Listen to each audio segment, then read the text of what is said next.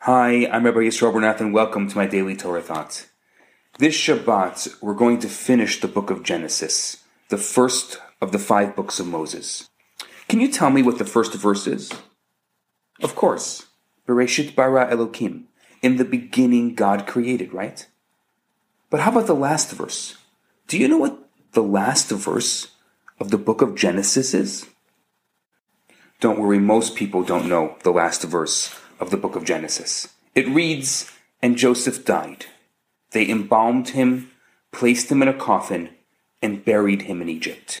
Now, the verses just before are beautiful verses. They describe Joseph telling his brothers that a time will come when God will surely remember them, and they will return home to the land of Israel.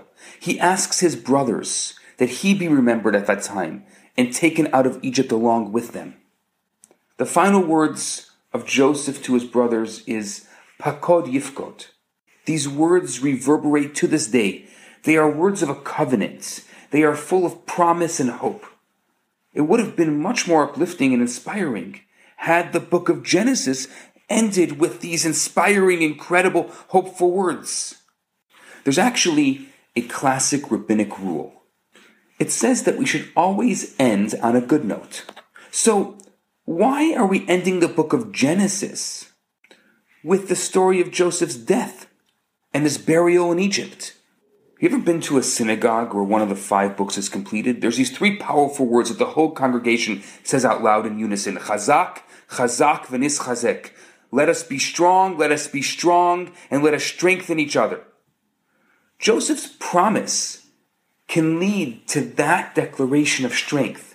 But how can the verse about Joseph's burial in Egypt lead to a declaration of Jewish strength?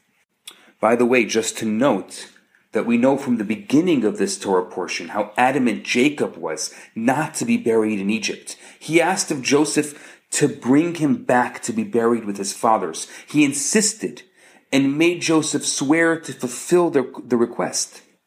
It seems rather obvious from that part of the story that the ideal is for us to be buried in Israel as well. Now, the Rebbe insists that the last verse of Genesis should be read as a positive verse. Joseph's burial in Egypt should be seen as reassuring. It should be seen as uplifting, the Rebbe says, as a declaration of strength and strength.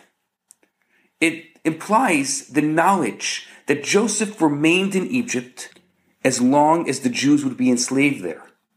That must be a great source of strength. Jacob and Joseph were father and son, but they were very different people with very different missions. Both Jacob and Joseph dealt with foreigners in the outside world. Jacob had his share with Esav and Lavan. He came to Egypt, but Jacob only involved himself to the extent necessary. Even in Egypt, he established a house of study and he secluded the Jewish enclave in Goshen. And he didn't want to stay there. One unnecessary moment. After his passing, he wanted to be brought home to Israel. Joseph's mission was to be in Egypt. Even after his passing, he belonged there. And his commitment to his brothers that his remains would stay in Egypt as long as the Jewish people were there was a source of solace. It was a source of comfort. It was a source of inspiration. It gave the Jews strength. And that's why the verse gets us to say strength. We're not alone. We're not abandoned as we face new challenges. Joseph is with us, not from a distance, but right here where we are. I think that Chabad shares this Joseph spirit. The Chabad house is here to stay.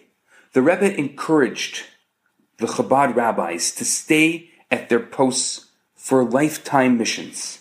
It's not always possible, and sometimes changes need to be made. But for the most part, Chabad rabbis don't move from place to place. They don't come for two years or three years or five years. Some agencies or organizations are there to help people, and then they move on to bigger and better places. They move on to the next phase of their career. Chabad can help with that too, but its core mission is to build and support and strengthen individual Jews and the Jewish community wherever Jews live. Chabad sets down roots and raises children and lives their lives in and with those communities. Deep down, Chabad shares Jacob's spirit too. There's a part of each Chabad that yearns to go back home. And that tension and synthesis defines us. But that's a different story. Today we're talking about Joseph and that sense of responsibility and commitment to one's mission. Don't abandon ship or put yourself first. Be there and be a hundred percent.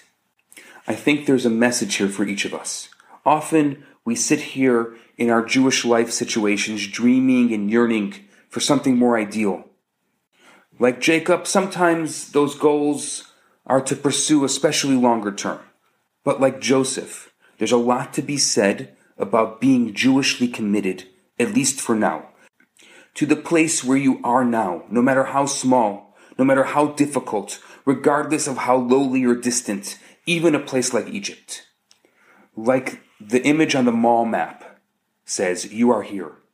This is our mission. This is our place. And our job is to make a dwelling place for God right here, to maximize its potential. Make the most of what you have. Be invested. Discover hidden resources that you never knew you had. Be here and give it all you got.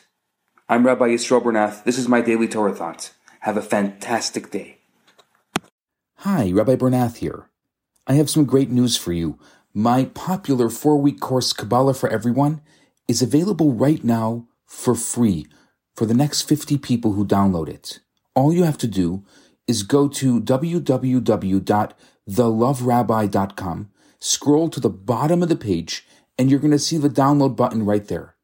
In this course, I talk about the Kabbalistic secrets to relationships, to wealth, to happiness, and balance. This special offer has been dedicated in loving memory of Ellie Dorfman. I look forward to hearing from you and hope you enjoy the course. Now, on to today's episode.